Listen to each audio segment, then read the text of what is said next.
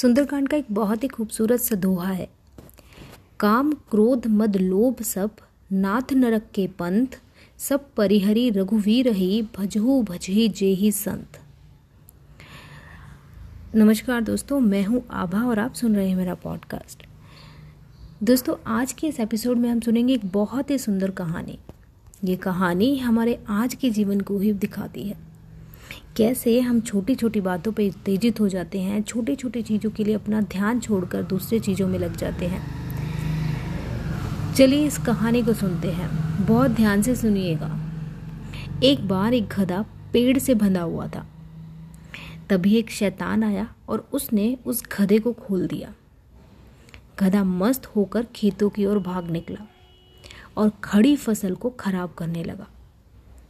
अब किसान की पत्नी ने उस गधे को देखा और गुस्से में उसने गधे को मार डाला।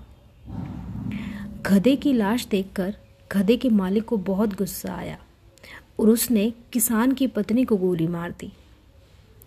अब किसान की पत्नी की मौत से किसान बहुत दुखी हुआ और साथ में बहुत गुस्सा भी हो गया और उसने गधे के मालिक को गोली मार दी। अब गधे की मालिक की पत्नी ने जब अपने पति की मौत की खबर सुनी तो गुस्से में बेटों को किसान का घर जलाने का आदेश दे दिया।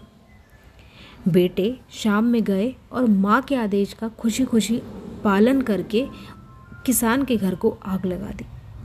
लेकिन उस समय किसान घर पर नहीं था और सब कुछ जल गया, पर किसान बच गया।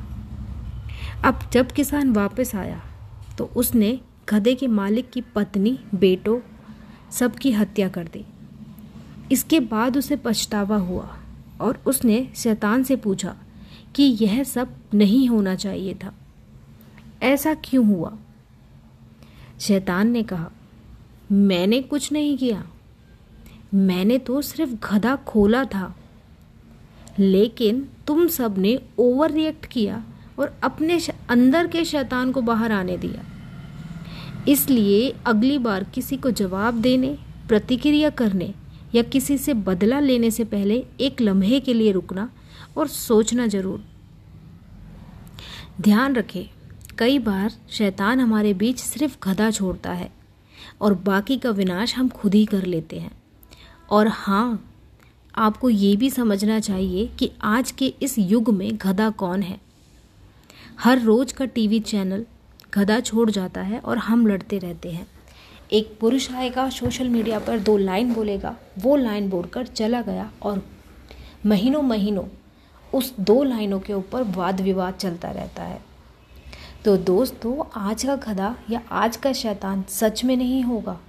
आपको खुद ही समझना होगा कि आज का शैतान क्या है और उस शैतान की बात मानने से पहले, जवाब देने से पहले, कोई प्रतिक्रिया लेने से पहले एक लंबा रुकना और उसके बाद सोचना ज़रूर। क्योंकि ये कहा गया है, कबीर जी ने भी यही कहा है, क्राम क्रोध मद लोभ की, जब लग घट में खान, कबीर मूरख पंडिता दोनों एक समान। जब तक शरीर में काम, क्रोध, लोभ, मद, मोह जैसे विकारों का भंडारण है, कबीर जी कहते हैं कि तब तक मूर्ख और पंडित दोनों एक समान हैं। तो अपने जीवन से इस शैतान और इस गधे दोनों को निकाल फेंकिए धन्यवाद।